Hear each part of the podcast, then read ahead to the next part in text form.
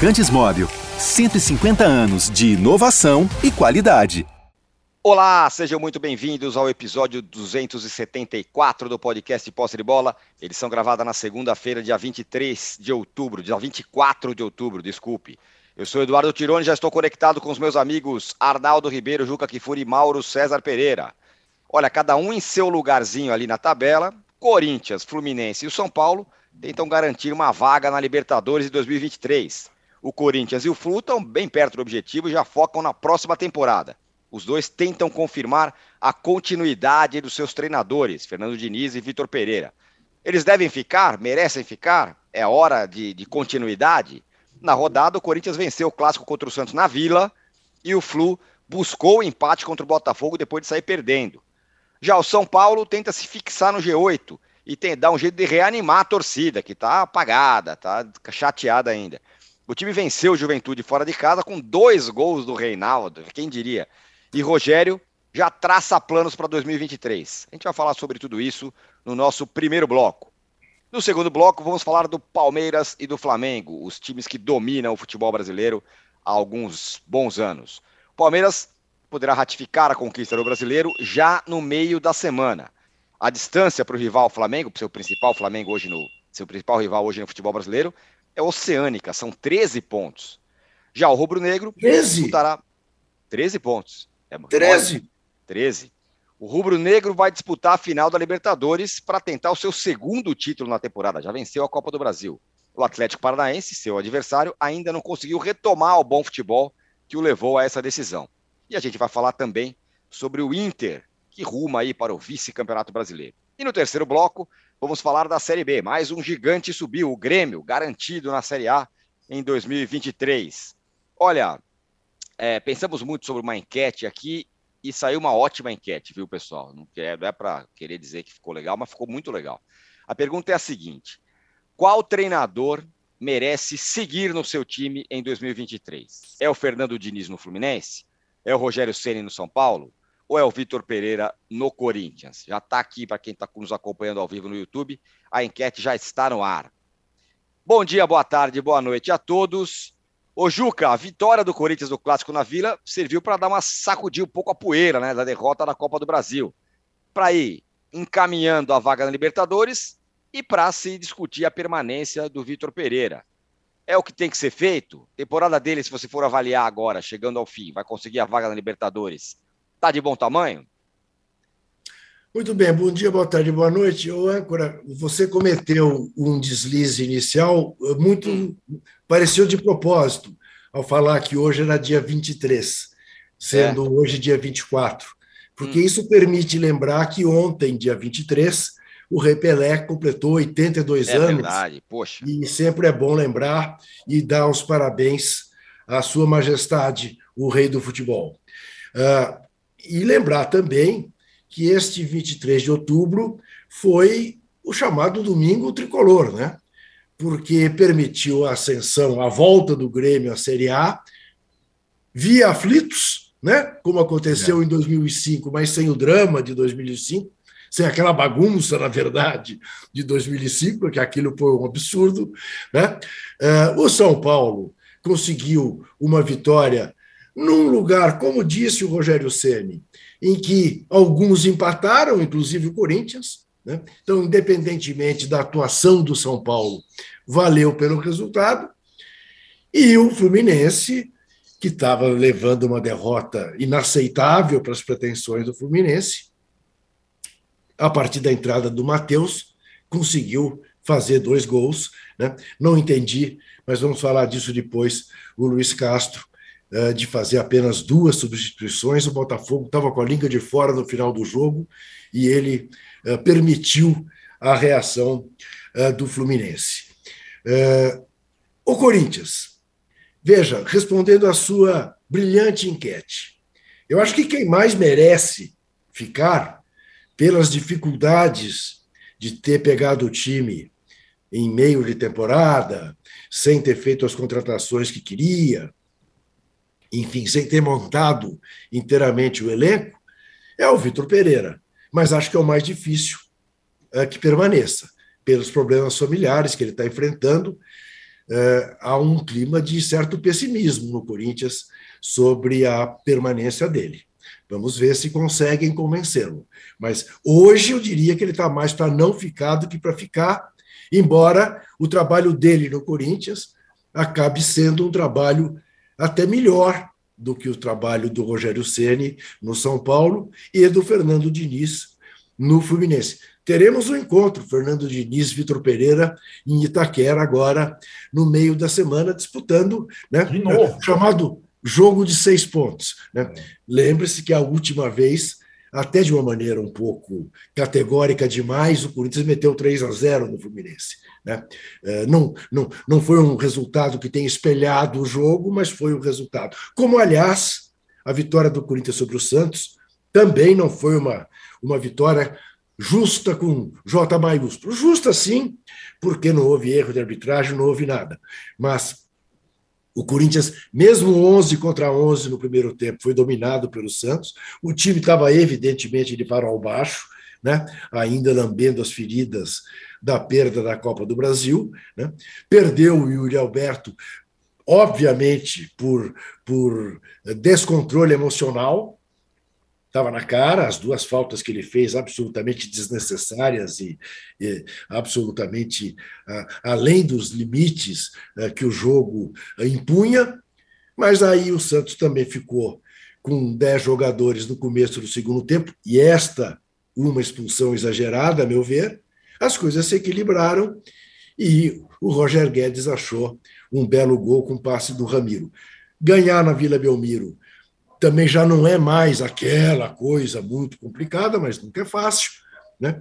Foi uma vitória que praticamente garantiu uma vaga direta para o Corinthians uh, na Libertadores.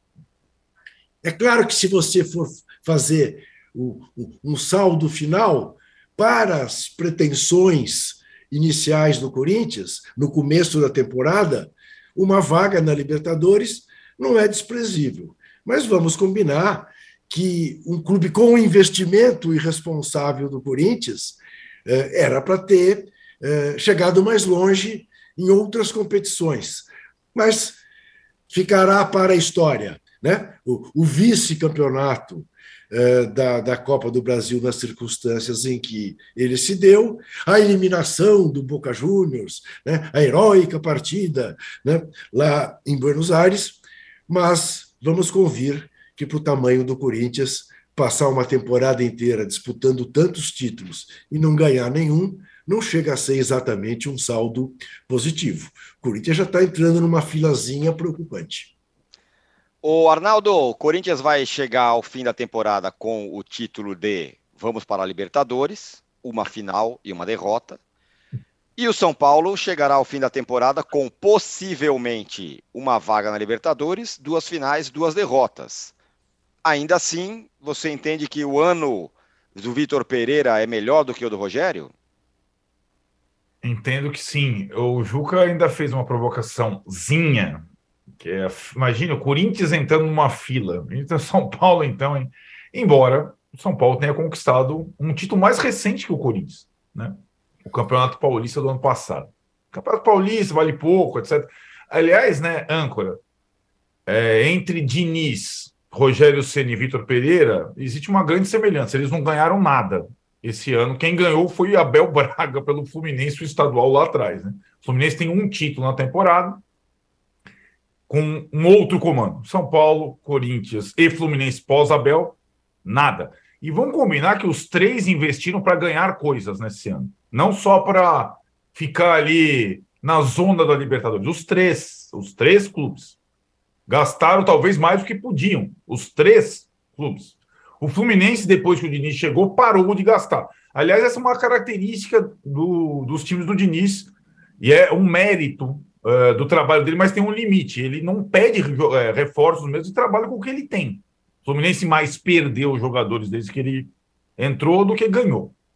É, eu acho que, é, dentre os três, incluo também o Fernando Diniz nessa comparação, Vitor Pereira, Rogério e Fernando Diniz, é, como disse o Juca, é, o técnico do Corinthians e o técnico do Fluminense, eles têm como álibi, digamos assim, a chegada no meio de uma temporada, uma temporada que não teve respiro. E o Rogério vem da temporada passada e teve a pré-temporada. É verdade que depois que os campeonatos começaram, o São Paulo avançou nas Copas. O São Paulo do Rogério, desde maio, teve uma semana de, de, de, de intervalo para trabalho, uma só. E só vai ter essa semana, a semana da, da decisão da Copa do Brasil, que ele não chegou. Né? Enquanto Diniz e Vitor Pereira, cada um do seu jeito, tiveram semanas completas de trabalho, algumas a mais, poucas, mas algumas a mais.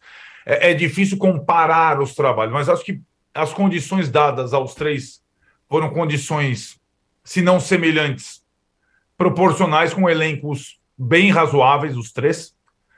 E no caso do São Paulo, a questão que fica é, é primeiro, o objetivo é, jogar uma Libertadores com o Fluminense, com o Corinthians, com o Flamengo, com o Palmeiras, não está atingido, com o Inter, não está atingido.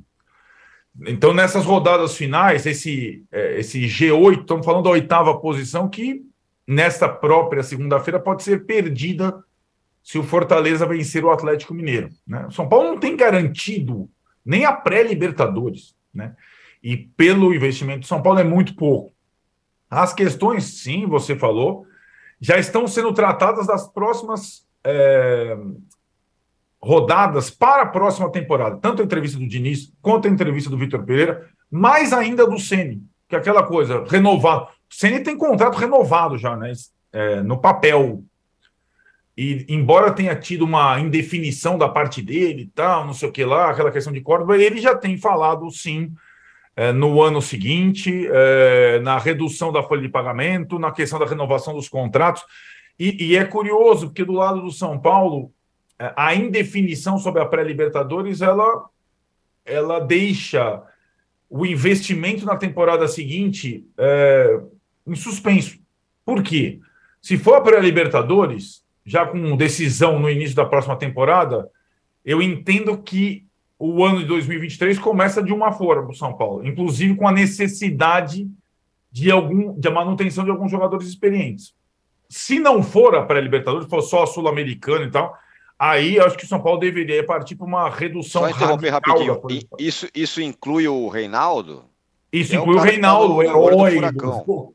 Inclui o Reinaldo, inclui o Rafinha. Então, os dois jogadores né, que, que foram marcantes na vitória sobre o Lanterna, e convenhamos, mesmo Realmente. que o Juventude teve empatado várias vezes, é verdade, com vários times em Caxias, é verdade, é verdade, tudo isso é verdade. O campeonato mostrou. Mas digamos que não foi uma façanha, foi uma vitória, ok? O Reinaldo, autor de dois gols, e o Rafinha, novo capitão do time, depois que o Diego Costa se machucou, estão nessa situação de permanência ou não para a temporada seguinte. Eu acho que são exemplos que, é, com uma é, com um cenário de pré-libertadores tal, a permanência dos dois faz todo sentido. Sem pré-libertadores tal, aí já é uma outra discussão. É, o São Paulo só vai jogar uma partida importante é, na fase preliminar da Copa do Brasil e no Brasileirão. E manter o elenco caro que o São Paulo tem com jogadores acima de 30 anos só faz sentido um ou outro para mim se o São Paulo tiver condição ou perspectiva de disputar a Libertadores. Se não, não. Definitivamente não. É, e como o Juca falou, é, o, o, Juca, não ainda aqui no posse de bola, mas pré-posse de bola, o Reinaldo tem muito. O Rogério, primeiro, o Rogério, evidentemente que era a permanência do Reinaldo, como ele disse na entrevista coletiva. Enalteceu as qualidades técnicas do Reinaldo e tal. Nem falou sobre a liderança do Reinaldo, aquela liderança do vestiário da turma ali. Liderança Rodinei. Liderança Rodinei, como comparou o Juca Kfouri. O Reinaldo tem a liderança Rodinei. Né? É querido pelos caras. Tal. E o Rafinha tem a liderança mais é, Felipe Luiz, Davi Luiz. De quem fez a, a, trajetória toda lá fora. E no campo tem uma liderança mais atuante mesmo, de, de interlocução, de tal. Mas lideranças, cara, só fazem sentido essas de uma forma ou de outra, se você estiver disputando alguma coisa importante. Senão é melhor você, é, digamos, produzir novas lideranças. Né? Não é simples. É, cultivar novas lideranças, mais jovens e mais baratas, dependendo do seu ano de 2023. Eu fico, eu fico impressionado, viu, todos vocês, todas vocês que nos veem, como os especialistas são capazes de ser ingratos. Especialistas que fazem pouco do Reinaldo, fazem pouco do Rodinei. Rodinei dá um título de Copa do Brasil para o Mengão. Reinaldo mete o São Paulo na Libertadores. Há anos que ele é o melhor passador do São Paulo, é o rei dos passes para gol. Então, e tem quem não queira renovar os contratos deles, tem quem ainda os critique. O problema deles não, não, não, não, não está neles, está nos treinadores que não tratam de pôr alguém para cuidar das deficiências deles. Dois jogadores absolutamente importantes nas campanhas, tanto do Flamengo como do São Paulo. Vejam como os especialistas são frios e ingratos. Viva Reinaldo, viva Rodinei. Olha aí, é, ó. Aí é, rapaz, você vê como é que é o negócio.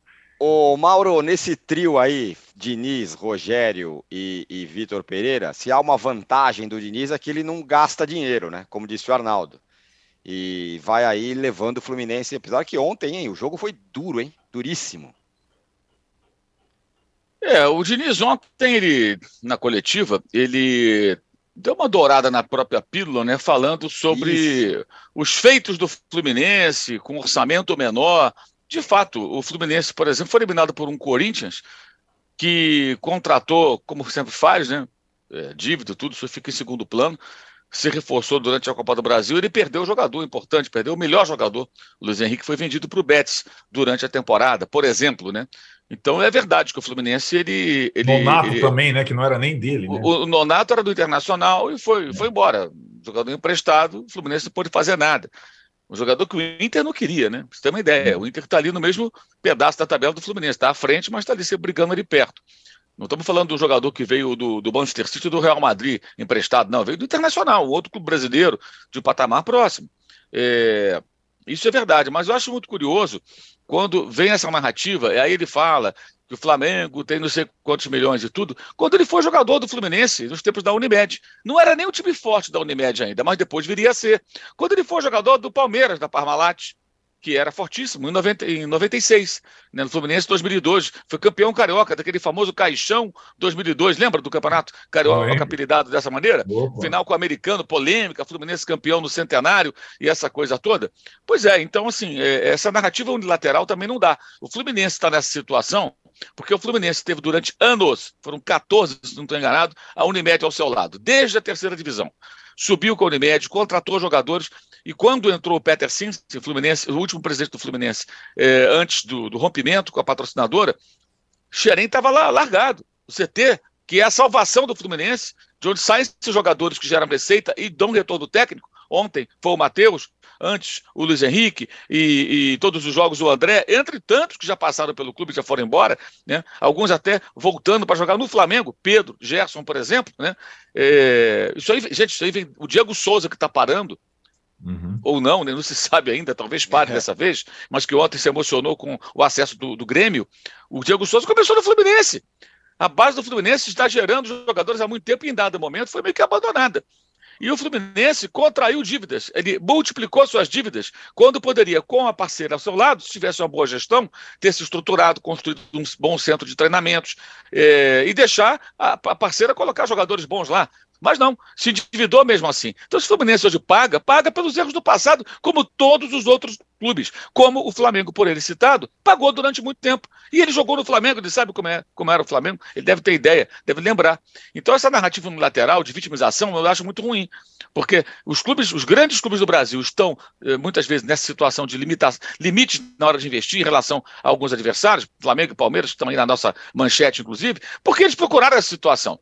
E o Flamengo e o Palmeiras viveram isso também, só conseguiram sair, trabalharam para sair.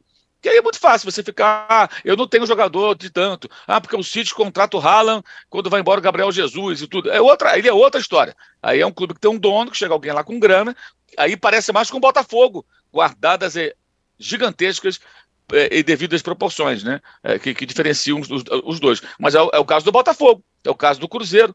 Chega um dono e pode comprar, comprar jogadores caros ou não. Né? dependendo do poder de fogo ali, do, da capacidade de investimento, da disposição do, do investidor. Então, esse, esse, discurso, ele, ele, ele, ele não, não cola, gente, não cola. O Fluminense luta com muita dificuldade porque ele cometeu muitos erros no, no, no passado recente, é, não, não tão recente assim, né? mas no passado, e outros clubes continuam fazendo a mesma coisa, a mesma coisa. Então isso vai continuar assim. O, o, o Corinthians, com todos os investimentos que fez, o máximo que consegue essa altura é planejar o ano que vem. Planejar o ano que vem. Agora, continua, não, não, não, não, é, não é clara, acho que para ninguém, qual é o tamanho da dívida do estádio, é, essa situação financeira do Corinthians. Está tudo controlado, o diretor financeiro fala, está tudo controlado, sim, mas a dívida está sendo paga, de que maneira está sendo paga? Quanto por mês o clube paga de dívida? O que, é que ele está reduzindo? Ninguém fala. Ninguém fala, porque essas perguntas também não têm sido feitas nas vezes que eu vejo alguma abordagem ao dirigente. E aí, vamos vivendo, vamos levando, é a história que a gente conhece, como ela se processa, e Mauro, nada muda. E nada muda. Mauro, Mauro, está tudo controlado, coisa nenhuma. Faz anos que dizem isso, que está tudo Exato. controlado, que está tudo saneado, que o estádio é nosso. Que é, é uma mentirada sem falta de transparência absoluta. A começar pelo seguinte: é, eu vi a entrevista. Ah, o Duílio é um cara muito experiente. O Duílio tem uma dívida pessoal impagável, com dívidas trabalhistas do bingo que ele tinha que não pagou. Entendeu? Eu não, não, não acredite nisso. Não tem nada. Não, eu, não, eu não acredito em nada. Eu só estou é. dizendo que é o que eles Sim. dizem, sabe, Juca? Mas eu não acredito, não. Por favor. É... Agora, não é Fala. por conta é, né, da superioridade financeira de um clube ou outro numa situação, por exemplo, não é por conta da superioridade financeira do Flamengo hoje que o Diniz perdeu o título brasileiro quando ele comandava o São Paulo com sete pontos na ah, frente. Não, claro. Porque senão ou, fica ou sempre. Mesmo, ou mesmo a semifinal contra o Corinthians na Copa do Brasil, né? Exa exatamente. Porque senão é assim, né, cara? Senão é, não, não adianta nem ir para o campo, então. Né? Quando você tem condição de igualdade ou vantagem ah, não, mas ó, perdi esse campeonato. Não era por, nem por disputar isso aqui. Então, porque fica mais simples assim, né? É, porque senão é... o, o, Diniz, por exemplo, só vai poder ser julgado quando ele dirigir o Palmeiras ou o Flamengo. E talvez ele não possa chegar nessa situação. Ele já teve mais condições. Não digo nem esse ano, que o Fluminense de fato não teve, é, fora a semifinal da Copa do Brasil contra o Corinthians, que ele tinha condição de avançar, o Fluminense é, ele não teve no brasileiro né, perspectiva, mas lá, comandando São Paulo, ele tinha a faca e o queijo na mão, é, independentemente da distância de investimento de um ou de outro. Né? Oh, eu acho que, acho que, é importante nesse contexto aí, assim, é que é, quando começa esse discurso, fica parecendo que o errado é você ter dinheiro. Quando você tem grana, porque você é. trabalhou para isso. É, esse, é isso que me incomoda. Ah, hum. não, o outro tem mais. Eu acho até que dá para discutir, sim, o formato lá do, do, dos ingleses, dos europeus, o PSG, o City, que não eram times desse tamanho e se tornaram a partir da chegada de um dono. Aí você não gosta do formato, do modelo, você vai discutir. Agora, quem se encaixa nisso aí são as SAFs. Que o futebol é. Detalhe: o clube com uma dívida colossal, essa dívida fica com a associação esportiva, os credores esperam ali na fila que em alguns casos parece ser bem grande, para receber, e o investidor começa a contratar jogador por time de futebol que pertence a ele. Na verdade, as SAFs permitem que o camarada pegue toda a parte podre, coloque de lado, tira o filé mignon e entrega para o investidor. E o preço nem é muito alto. E aí ele vai colocar o time no patamar que ele achar que deve. Né? Com os investimentos é, proporcionais àquilo que ele pode e o que ele está disposto a fazer. Agora, essa comparação está errada. Esse, esse, paralelo com o Manchester está errado. Porque o Fluminense teve as suas oportunidades, inclusive.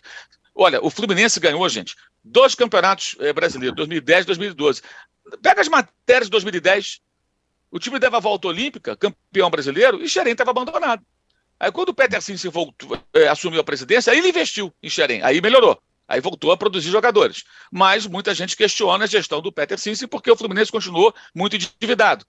Mas foi com ele, ainda no final, que, rompeu com o Fred, porque não tinha como pagar o Fred, lembra? O Fred foi para o Atlético? Mineiro, e também é, foi ali que rompeu com a Unimed. Não estou dizendo que a gestão dele foi perfeita, não. Teve acertos e erros. Mas foi ali o, o, o, ponto final. E o que veio antes? Gente, foram anos. Você imagina, você durante anos você tem um patrocinador que coloca bons e ótimos jogadores no seu elenco e paga os salários. Se você tiver uma boa gestão, você vai se estruturar, usar a sua receita do clube, boa parte dela, para equacionar dívidas, o, investir exemplo, na estrutura e seguir é em frente. Né? O Paulo... aconteceu no Palmeiras. Teve uma injeção de grana lá e depois se acertou. O Palmeiras, então... na época da Parmalat, construiu um CT. Depois ele ficou defasado, houve novos investimentos recentes. Mas ele ergueu o CT. O, o Fluminense tem isso, já foi fazer o CT depois. Também com a ajuda oh. de um tricolor lá, o, o. Esqueci o nome do. O homem lá, o milionário lá que ajudou o Fluminense. Unim... De, de, Era o homem da Unimed, né? O homem da não, Unimed. não, não, o outro, o outro. Eu lembro já o nome. Muito bem. Ó, é o seguinte, eu estou sendo cobrado aqui fortemente, viu, Juca? É, pelo editor, pelo, pelo chefe do programa. Fala, ou, você, ou, você, manda o Juca pedir likes ou a gente vai ter que é. conversar depois. Então, por favor, Juca. Sabe o que é, que é? É que eu não quero ah. induzir ninguém a coisa nenhuma. E como esse like aqui é em vermelho, eu, eu fico com medo das pessoas Positivo. acharem que eu estou induzindo. Então, você já começou o programa dizendo que a diferença do Palmeiras para o Inter é de 13. Entendeu? E eu, eu, eu não quero. Eu não... Mas tudo Sim, bem, dê likes. Queremos tá? likes, por favor. E, e teve Agora, aqui. Teve aqui o nosso, o nosso acompanhante, eu não lembro o nome, passou aqui, eu vi, me perguntando se eu sou a favor da liberdade de imprensa. Eu sou um soldado da liberdade de imprensa, a tal ponto que eu sou absolutamente contra confundir liberdade de imprensa com notícia falsa, com mentira, com propaganda uh, fora de hora, uh, com quem faz o culto ao Roberto Jefferson entendeu? Que dá espaço para o Roberto Jefferson, né? trata ele como se ele fosse um herói, e aí a gente vê o resultado, entendeu? Então, isso não é liberdade de imprensa, isso é mentira, isso é falsidade, é a chamada fake news. Não confunda liberdade de imprensa com fake news. Proteja a sociedade dos fake news. Viva o Tribunal Superior Eleitoral. Muito obrigado. Somos soldados todos desarmados, hein? Que Exatamente. Ancora, claro. Oi. Pedro Antônio, que inclusive até era o nome do CT, né? Depois Pedro virou Antônio, CT Isso mesmo. Carlos Castilho, já saíram matérias até ele cobrando lá os investimentos que ele fez para o clube pagar. Enfim, só aí que o Fluminense começou a erguer seu atual centro de treinamento com a ajuda desse tricolor. Perfeito. Ó, vamos fechar aqui o primeiro bloco, mas antes eu quero saber de vocês. O, o que vocês, qual é o voto de vocês nessa enquete? Qual treinador merece permanecer em 2023? Eu vou, quero pedir a opinião de vocês e depois eu falo como é que tá a parcial da galera aí. Juca, você já falou, né? Vitor Pereira. Vitor Pereira, Arnaldo Ribeiro. Os três, mas. É, ah, mas aí, aí fica. Com um ranking: né? Vitor Pereira, Fernando Diniz e Rogério C. Olha! Mauro. Os três, é, mas acho que dos três, para mim, o que faz o melhor trabalho é o Diniz, o segundo é o Vitor, o terceiro é o Ceni. Olha, o Ceni terceiro colocado, em quem diria? Para mim, dos, dos três, eu acho que o trabalho do Vitor Pereira também está, na minha opinião, aquém do que eu esperava. Aquém é, do que eu esperava. Eu Mesmo, também, concordo também. Quem ganhou jogadores, recebeu atletas, teve muita tolerância, a torcida sempre apoiou, a imprensa entendendo, apoio total. E eu não esqueci o Corinthians medroso contra o Flamengo duas vezes em casa, ultra cauteloso contra o Boca em casa, sabe? Então eu achei assim, em alguns momentos comum comum, eu esperava mais, esperava um time diferente. Entendo as dificuldades, mas as dificuldades que ele enfrenta são as mesmas que o Ceni e o Diniz enfrentam, todo o calendário da loucura do futebol brasileiro. Então, quando você vem para cá, você tá, tem, tem que ter mas, as mesmas condições e a mesma cobrança. Ele não tem uma dificuldade a menos, Arnaldo? O tio, ele, ele, ele, contratou jogador de primeiríssima linha. Contratou lá o Yuri Alberto, o Renato Augusto, esse cara, o William. Essa turma toda aí chegou. É, acho que digamos que na, é, na parte final, na última janela, é, ele ganhou reforço de fato de um nível muito bom. Mudaram o, a condição do time. Balbuena, Yuri Alberto e Fausto Vera. É, acho que ele, como o Mauro, a mesma, mesma impressão. É, eu esperava mais até é, em algumas decisões é, de escalação, sistema que pareciam meio óbvias. Ele demorou a entender que o Corinthians tem aquela linha de quatro básica, ancestral, com Cássio e termina no Fábio Santos. Demorou muito a colocar os quatro juntos. Demorou a fazer. É... E, e, assim, vamos lá, tá acabando a temporada. Outro dia ele falou: não, porque Renato Augusto e, e Juliano não podem jogar juntos depois da eliminação com o Flamengo, só no videogame só no PlayStation. Foi a mesma frase que ele falou de Yuri Alberto e Roger Guedes. Então, algumas situações, né, que, que de fato, talvez com uma pré-temporada, uh, dirigindo o time desde o começo, se ele tiver mais condições, mas algumas situações que pareciam meio óbvias, uh, ele não ele não sacou, digamos assim, né? E, e acho que é, e no brasileiro isso é interessante. O Juca até falou: ah, não jogou muito bem contra o Santos. O Corinthians tem muito mais pontos que futebol. Isso desde o começo. É incrível, é incrível. O campeonato do Corinthians no brasileiro, sempre no G4, é excelente, mas na pontuação é, é muito melhor do que no desempenho. Se você espremer as partidas. Eu não, não, isso acontece, não é que. Acontece também, o time toma pouco gol tal. Mas é incrível isso. O time do Corinthians não jogou para tanto ponto. É verdade, é. admito. Muito bem, ó, aqui na enquete no nosso, no, para quem está acompanhando o podcast ao vivo no YouTube, está assim, ó. Qual treinador merece permanecer em 2023? Ceni, 25%. Diniz, 38%. VP, 37%. Hum. Ó, exigindo likes de vocês, pelo menos 2 mil likes, a gente vai para o nosso intervalo para falar na volta de Palmeiras e do Flamengo. É, como a gente falou bastante sobre estrutura, tal, grana, não sei o quê, Recomendo muito a, a, a, a, coluna hoje no Globo do Rodrigo Capello. É muito legal, é muito boa e eu concordo em gênero, número e grau com tudo que ele escreveu. Então dei uma, dei uma lida lá. Eu só é... tenho uma dúvida ali. Ah. Sobre a sustentabilidade. É, ele acha que alguns clubes marcharam para estabelecer uma hegemonia.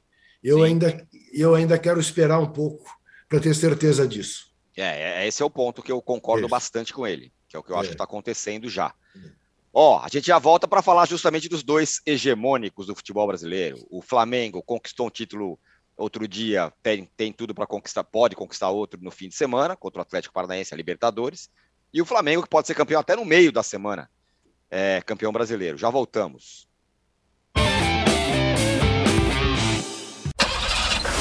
Há mais de 150 anos, os lubrificantes Móbil acompanham a evolução dos motores, trazendo tecnologia e inovação para veículos de todo o mundo. Uma tradição que se renova a cada dia, garantindo a liderança no desenvolvimento de produtos de alta performance. Conheça a tecnologia móvel para o seu motor durar mais. Se tem movimento, tem móvel.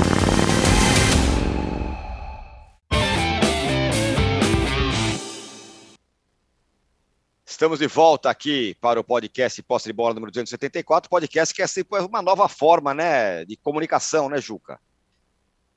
Sem dúvida nenhuma, é, é uma, uma, nova forma de comunicação. Uma, uma nova forma aí de, de, Sim, né, de, de comunicação, essa do podcast, que é o que a gente faz aqui, é ou não é? Exatamente. Muito bem. É... O Palmeiras tá aí, pode ser campeão sem jogar até, né? Depende do que acontecer no meio da semana, mas pode ser campeão no meio da semana brasileiro. Mas sem jogar, não. Ele Acho tem que, que tem ganhar. Chance. Ah, ele pode ser campeão sem jogar, sem jogar. No sofá. Campeão no, no sofá, sofá, que a gente fala pontos no sofá, ah, sim. Campeão no Mas sofá. ele tem que ganhar na rodada. Sim, sim, sim, o Inter não ganhar, o Corinthians não ganhar. Né? Isso, campeão, pode ser campeão, campeão no sofá. sofá. Exatamente. Isso. É, Palmeiras e Flamengo, Juca. Quem termina o ano melhor? Ah, é a tal história, né? Se o Flamengo ganhar como eu imagino que vai ganhar neste sábado lá em Guayaquil, é a tal história. O Flamengo terminará o ano com a Copa do Brasil e a Libertadores, que aqui no Brasil é considerado o título mais importante. Eu já disse um milhão de vezes que eu valorizo mais o Campeonato Brasileiro do que eh, a Libertadores. Mas não é essa a, a impressão, a sensação, a conclusão da maioria. Em o Flamengo ganhando a Libertadores, a temporada será mais rubro-negra que alviverde. Se o Flamengo não ganhar a Libertadores e ganhar o Atlético Paranaense, a temporada continuará a ser rubro-negra, né? mais rubro-negra do que alviverde. Então, o, o Palmeiras embora tenha feito a campanha que fez de regularidade, de tudo mais, e vá ser o campeão brasileiro, não será o rei da temporada. O rei da temporada é quem ganha a Libertadores. E vai jogar o Mundial. Eu fico pensando, já imaginou? É, mas tem que ter muita imaginação. Mas imaginemos: o Furacão ganha do Flamengo a Libertadores vai para o Mundial e ganha o Mundial como o senhor Mário Celso Petralha há anos vem anunciando que aconteceria com o furacão. E aí? O que diremos todos nós? Além de levantar e bater palma. É uma questão que eu fico é... curioso por ver. É curioso mesmo. O Arnaldo, Diga. o Palmeiras vai terminar o campeonato, vai ser campeão logo mais, e vai abrir uma diferença que não é de pouca coisa, nem para os seus rivais, mais ou menos como aconteceu no passado, né? O Atlético Mineiro terminou o ano lá 15 pontos na frente, sei lá quantos pontos na frente do Palmeiras. O Palmeiras já tem 13 sobre o Flamengo e mais não sei quantos contra o Atlético Mineiro. É... 10 sobre o Inter. O Tironi passa por cima do Inter, ele faz só a diferença. Não, 10 sobre o Inter. Não, eu estou pensando nos ricos, nos ricaços. Ah, é, já que a gente está falando de Palmeiras e Flamengo. Sim, sim. É uma senhora, é um, um senhor aproveitamento do Palmeiras no brasileiro, né?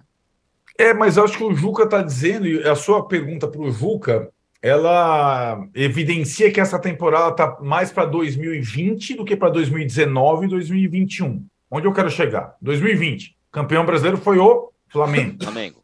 Campeão da Copa do Brasil da Libertadores, Palmeiras. Isso. Pode se repetir isso ao inverso. Invertido. Campeão brasileiro, Palmeiras. Campeão da Copa do Brasil e da Libertadores, Flamengo. Não teve dono da temporada. Nós tivemos donos das temporadas 2019, Flamengo do Jesus, 2021, Atlético do Cuca.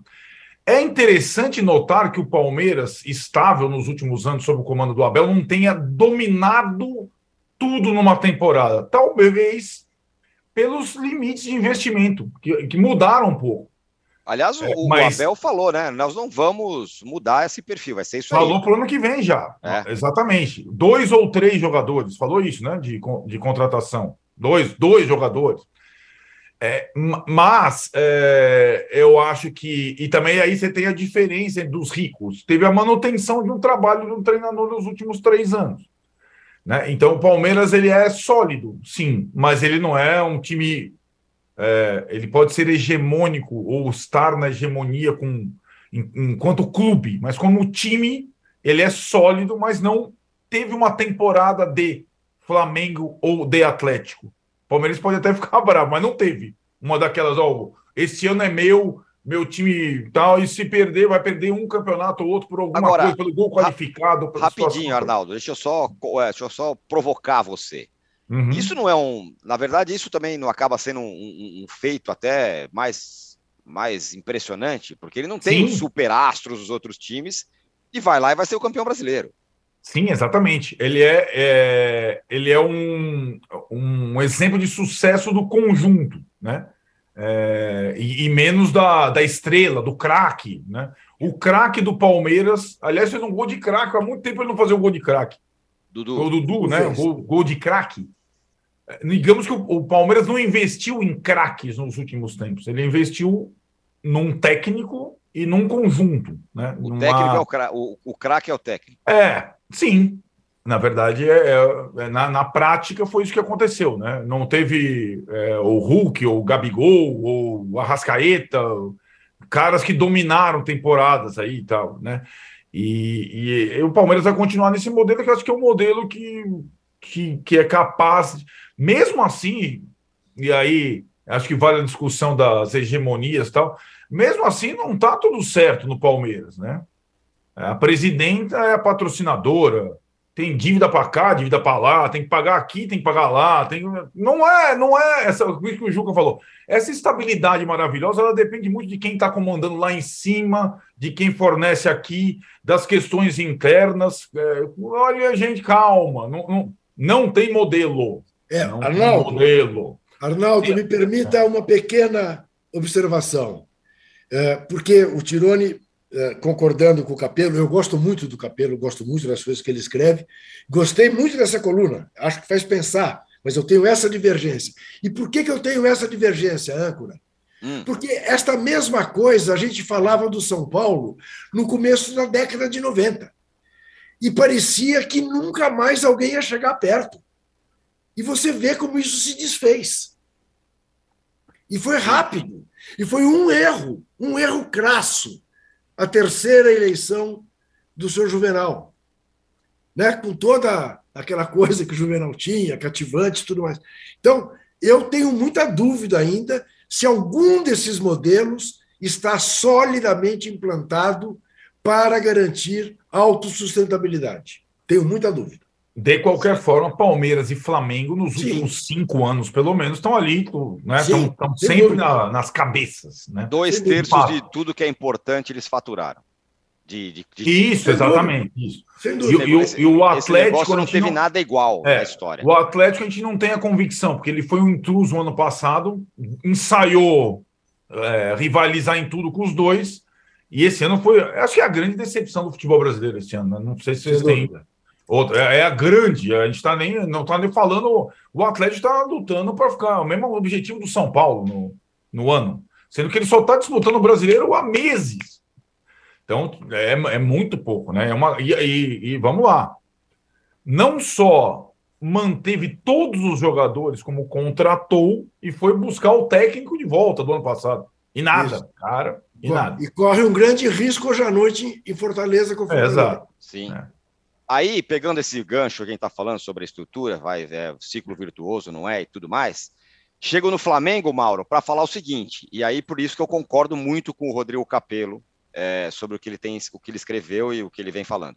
É, a temporada do, do, Flamengo, numa situação no, de um time é, brasileiro normal, era para terminar o ano ali com uma vaga na Libertadores, erguer as mãos para o céu e vamos embora. O Flamengo errou demais, né? Errou na escolha do treinador, parece, errou um monte de coisa. Chega nessa, nesse momento da temporada com uma questão de elenco, da falta do volante, não sei o quê. E com tudo isso aí, ele, ele, ele, ele pode terminar o ano com dois dos três títulos mais importantes que um brasileiro pode disputar. E talvez o, o mais importante deles, que é a Libertadores. O que dá a medida é, de que, mesmo quando as coisas andam errado, é aquela história, né? O Real Madrid pode contratar o Kaká e dar errado. Tudo que se dane. Esse negócio é, ninguém vai lembrar. Daqui a pouco contrata outro e ganha de novo tal. É um, me parece que o Flamengo é um pouco isso. E tem essa final aí da, da, da Libertadores no fim de semana. É, aliás, sobre a final, Mauro, eu sei que são muitas perguntas, mas para você completar, ficou meio um clima estranho depois que o Flamengo não jogou tão bem contra o Corinthians. Ah, será que vai chegar na Libertadores? Mas também o, o vamos combinar que o Furacão não está jogando nada, né? É, o Atlético vem jogando mal há um bom tempo, embora eu acho que esse jogo contra o Red Bull Bragantino sirva de parâmetro, né? Mobilização zero para esse jogo. E o Flamengo vai jogar com. Está lá no meu blog, inclusive, vai jogar amanhã contra o Santos com titulares, né? Todos os titulares é. que estão em condições vão entrar em campo. Esse é o planejamento é, para amanhã. Isso é coisa dos jogadores, é bom lembrar. Não estou dizendo que o Dorival não tenha participação. Se ele concorda, ah, tem participação. É. Mas os jogadores querem jogar. Eles querem jogar. Eles acham que é muito ruim ficar 10 dias é, sem jogar, que seria o intervalo entre o jogo com o Corinthians e a partida contra o Atlético. Não o tempo todo. Ele vai revezar. Uns entram no primeiro tempo, outros entram durante o jogo, no segundo tempo, mas a tendência, né, é, ao terminar a montagem do quebra-cabeça, que cada um dos nove titulares provavelmente atue por 45 minutos. Pode ser que um cara como Felipe Luiz acabe não entrando, enfim. E claro que o Thiago Maia, que está se recuperando de uma pancada no joelho, e o Arrascaeta, que tem um problema de público, não vão jogar. Mas o Santos, o Rodinei, o, Felipe Luiz já citei, né? Eu acho, esse, eu acho que é possível até que não jogue tanto tempo. O Léo Pereira vai jogar um tempo, o Davi Luiz vai jogar outro. O João Gomes vai jogar um tempo, o Everton Ribeiro talvez jogue outro. O Pedro e o Gabigol a mesma coisa. Então, os nove outros titulares deverão, oito talvez, deverão estar em campo contra o Santos. Eu acho uma temeridade, mas enfim. É, isso mostra também como o técnico do Flamengo, aí é a opinião minha, trabalha pisando em ovos. Ele é uhum. é meio refém do grupo, ele tem que ficar administrando o tempo todo. Os jogadores querem, querem atuar. E ele não tem condições de chegar ali e falar, não vai jogar e tal. Ah, mas o Jesus, Jesus era diferente. Jesus fazia o que ele queria. O Dorival está sempre tendo que equilibrar pratos, né, porque ele encontrou o clube nessa situação. Os jogadores eram, é, é, digamos, jogadores importantes tinham uma incompatibilidade com o treinador atual, anterior, aliás, se ele tivesse se ele mantivesse a mesma postura do Paulo Souza, ele não, ia, ele não chegaria hoje aqui, não estaria mais lá. Então ele, é, é uma questão política. E isso reflete o quê? Reflete a maneira, os equívocos que são cometidos no futebol também do Flamengo, né? Porque uhum. você contrata um técnico, fazer mudanças, não dá certo, os jogadores ganham uma queda de braço, o time despenca, vai mal, aí cai na conta do técnico, beleza, tudo bem, mas não é só na conta dele, eu falo isso desde o começo do ano. Tem culpa de jogador, tem culpa de dirigente, tem culpa de todo mundo. E aí o outro técnico consegue dessa maneira ir levando. Para o ano que vem, talvez ele possa, ele permanecendo, fazer um trabalho com um pouco mais de, digamos, de autonomia, né? Porque vários jogadores que têm peso nessas decisões não estarão mais no clube, alguns deles. Outros até já saíram é, do, do, do, elenco. Agora, essa questão do, do, do, time conseguir essa, se revigorar, porque o elenco tem jogadores muito bons, né? Então você consegue botar a casa minimamente, minimamente em ordem você tem a tendência a avançar.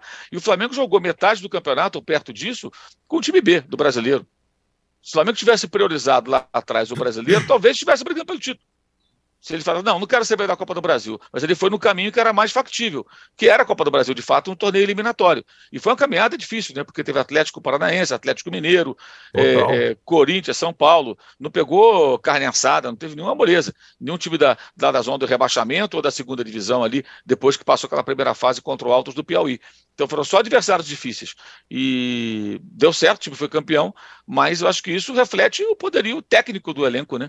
E também a possibilidade de contratar jogadores durante a temporada, como aconteceu, mesmo cometendo alguns erros, como não tendo trazido um volante. Né? E aí, aí contra o Corinthians não tinha volante, termina o jogo todo remendado. É um absurdo. Ah, trouxe o Pulga, não pode jogar a Copa do Brasil, então não trouxeram do prazo. Quando eu falo trazer um volante, não é trazer o Casemiro, não é, trazer um jogador da posição. Ah, nem, que você, nem que você contratasse um cara que jogue num time de menor porte no futebol brasileiro ou sul-americano para compor o elenco. Um exemplo, eu não pagaria jamais o que o Flamengo pagou pelo Pires da Mota. Mas o Jorge Jesus usava o Pires da Mota, porque era um volante. Às vezes ele precisava Muitas do vezes. volante. Ele colocava o Pires da Mota. Na final da Libertadores, quando o Flamengo empata o jogo, aparece na beira do campo ali a imagem, na transmissão, o Pires da Mota conversando com o Jesus. Ele pensando ali o que queria fazer. Então ele tinha um jogador ali que faz aquele papel. É brilhante? Não. Tem nível para ser titular? Não. Mas tem que ter um cara desse no elenco para você usar numa situação em que você necessita do jogador com essa característica. Foi embora o William Arão, que bem ou mal joga ali, né? É, e não veio ninguém. Chegou, chegou o chileno, que se machucou, deve estar tá ok para amanhã, mas que não estava inscrito na Copa do Brasil. Então são vários pequenos e grandes erros cometidos ao longo da temporada, mas o time tecnicamente é muito bom. Quando consegue dar uma arrumada, a tendência de fato é ser competitivo. Teve altos e baixos aí com, com o Dorival, e agora vem essa escolha polêmica, né? Que se o Flamengo perder para o Atlético, nossa, isso vai ser tema de muita discussão. Ainda está em tempo de mudar de ideia, né? que o treino de hoje é que vai definir. É, mas a ideia inicial é essa. Rapaz, é que os caras joguem é, quatro dias antes da final. Aí, se, se, um deles se machuca, imagina, lógico, pode se machucar no treino, mas não dá para comparar. Uma disputa de bola num jogo é uma disputa de bola diferente de um treinamento. Eu não poria o Everton Ribeiro para jogar amanhã, mas de jeito nenhum. Mas de jeito nenhum. Eu guardaria. Não ninguém. Não, eu não colocaria sei, nem talvez, o Rodinei, tem uma ideia. Talvez o Pedro, o Pedro e o Gabigol precisem de se movimentar. Ah, faz então... um jogo treino, Juca. Faz um jogo treino. Chama lá um time, não sei das quantas, faz um jogo treino, aí bate uma bola, corre 45 no CT, tudo bem. É ritmo de jogo? Faz um jogo é treino. Isso. Eu também Tal. Aí você mantém a atividade ali e tal. Mas é curioso os jogadores jogo a Vera. isso, né? É uma coisa curiosa, né? Os é, eles acham, a informação que eu obtive foi, os jogadores acham que é muito isso. tempo sem jogar. Dez dias, tira o ritmo de jogo, é muito tempo sem jogar.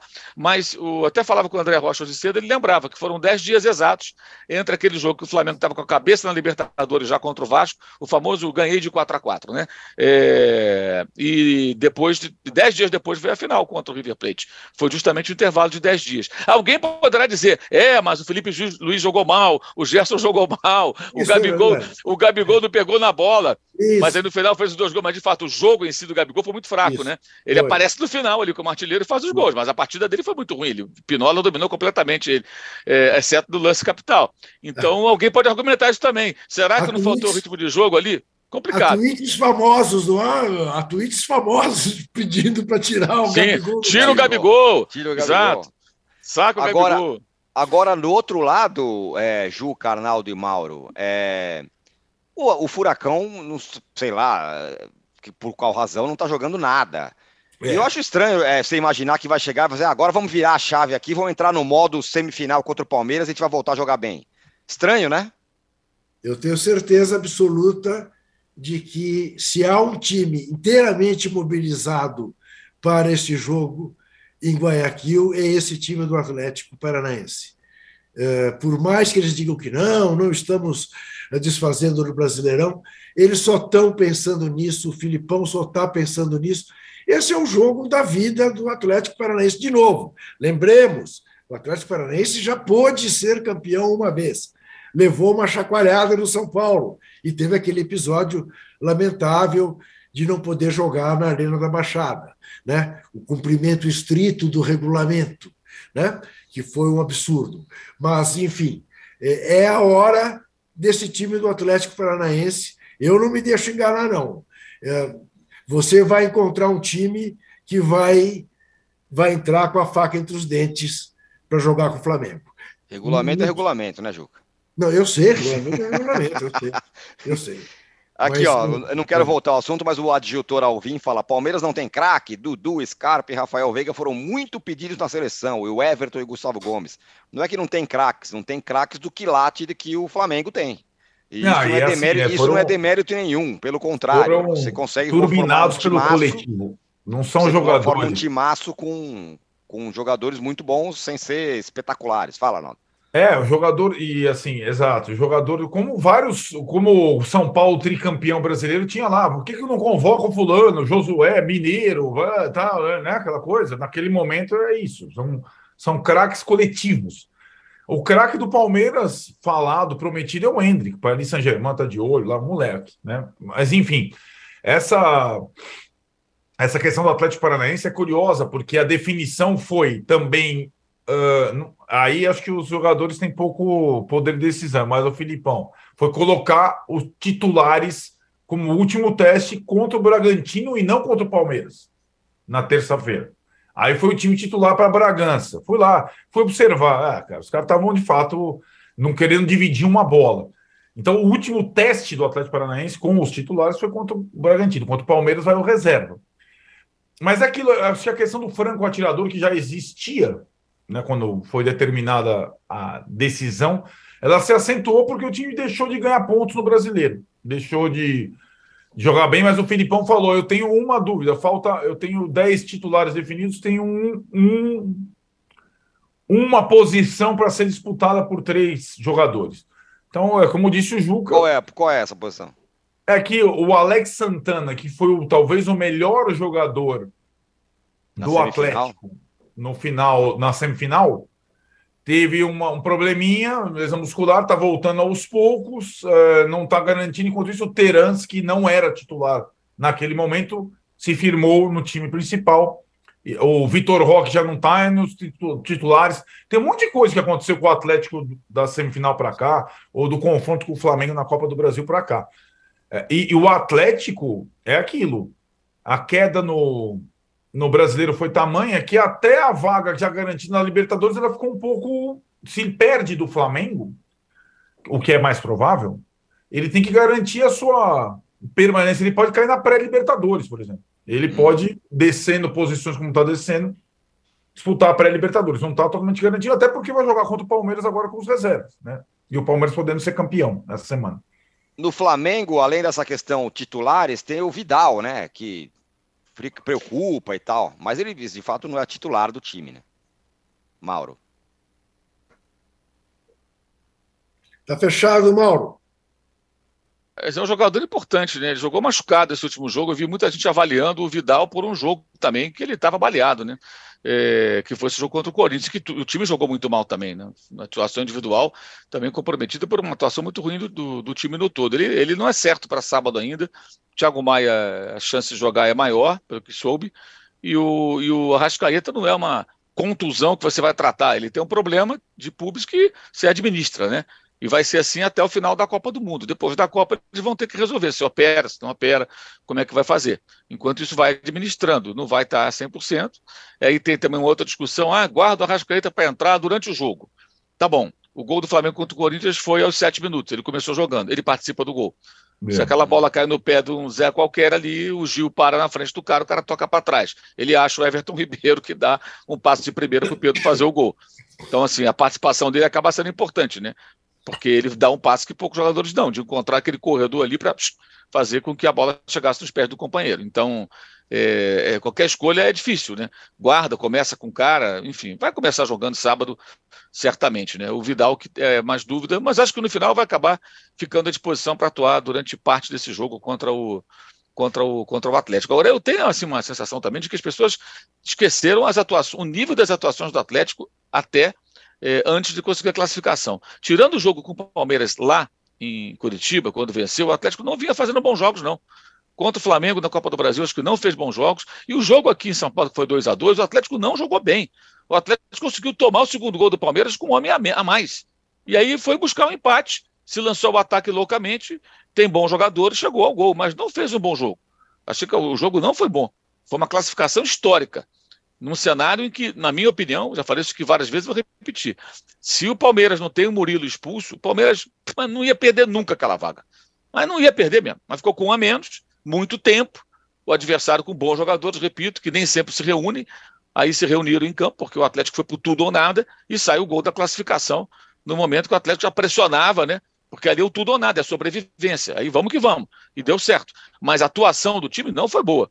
Como naquela partida no Rio também, que foi 0 a 0 não foi boa, tomou uma pressão absurda. É, depois tomou de 5 a 0 com o time reserva. E no Paraná, ficou ali encolhido até o Pedro fazer o gol de bicicleta contra o Flamengo na Copa do Brasil, só depois saiu para o jogo. Eu acho que o Atlético, para ser campeão, o que se espera também, o torcedor do Atlético, ele faça um jogo melhor do que esses jogos aí, que eu citei, que não foram bons. O Atlético, ele não vem jogando um bom futebol há algum tempo. Mas para ser campeão, você precisa jogar bom futebol. Agora, você tem que ganhar um jogo. É um jogo. Ganhar um jogo. Como é que vai conseguir? Aí vamos ver no sábado de que maneira o time vai se comportar. Muito bem, o Júlio Monta falou: Palmeiras perdeu seis jogos no ano, semi de Libertadores, campeão paulista e brasileiro, e o ano não foi muito legal. Pelo contrário, foi ótimo, meu caro Júlio Monta.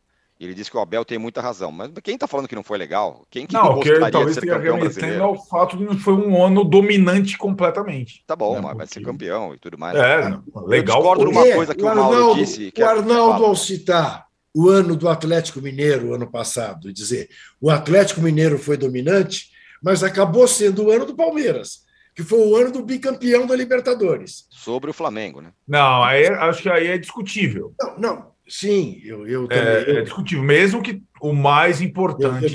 Eu estou de acordo com você, Arnaldo, até porque o Galo foi eliminado invicto da Libertadores na semifinal e naquelas circunstâncias.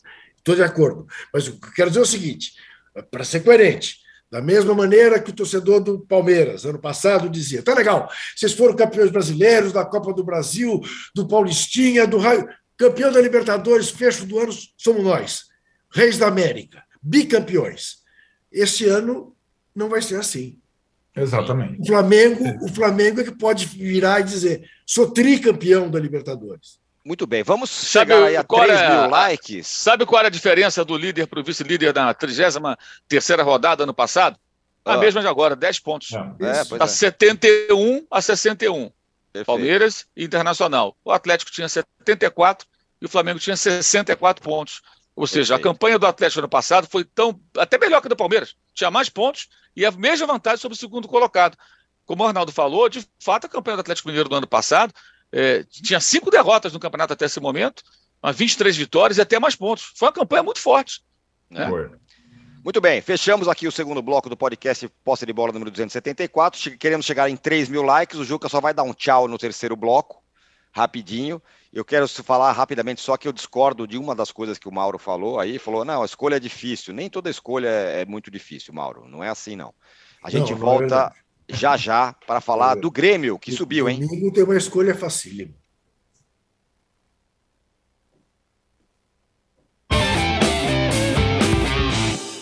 O cartão vermelho está reforçado. Faz tempo que eu e Juca Kifuri estamos aí na estrada.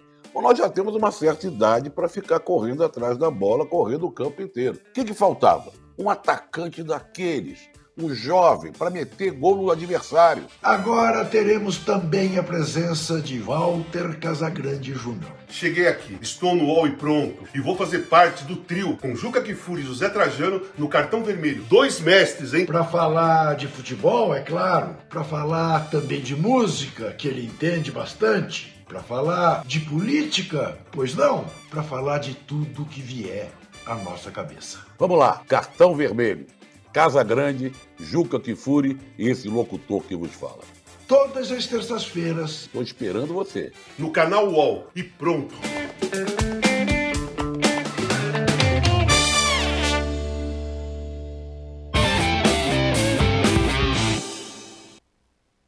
Juca, rapidamente. É, Grêmio e Cruzeiro, quem tem mais solidez para a Série A e deu seu adeus?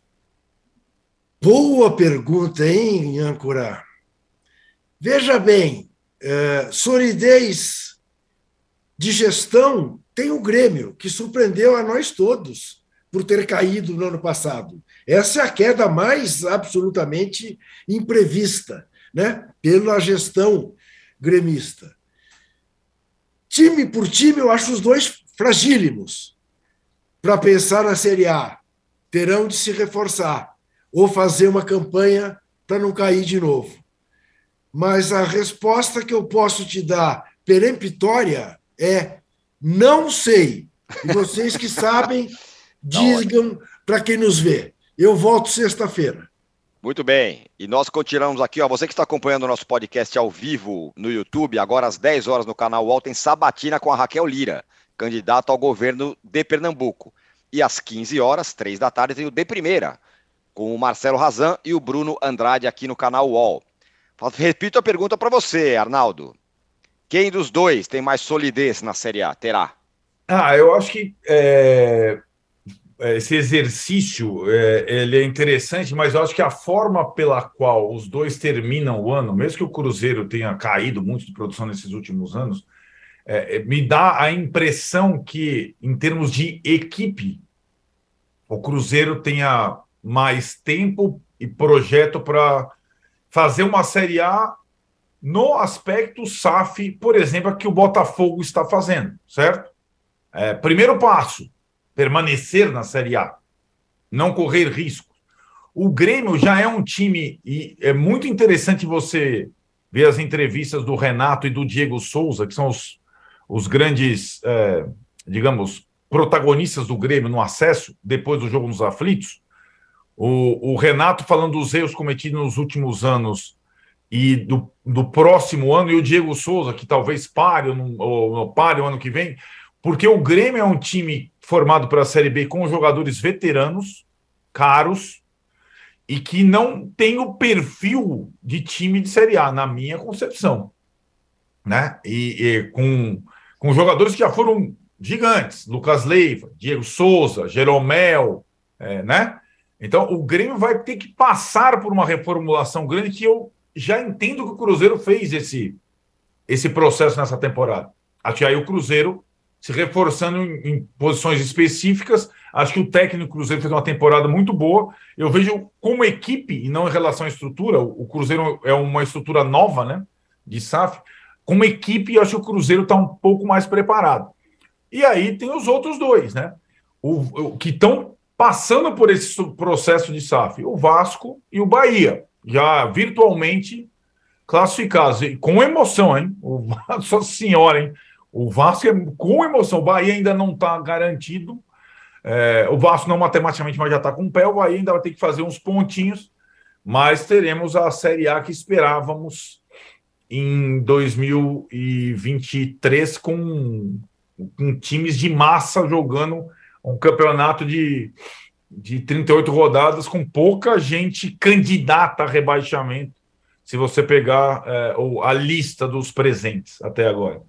Muito bem, vamos encerrar aqui o podcast Posse de Bola número 274. Mauro, você viu que propositadamente eu não falei para você sobre a tragédia do Racing ontem no campeonato. Putz, grila, Mauro, eu, eu te cara. agradeço, eu te agradeço. Eu não quero nem falar desse assunto. Eu tô tão Meu Deus revoltado que.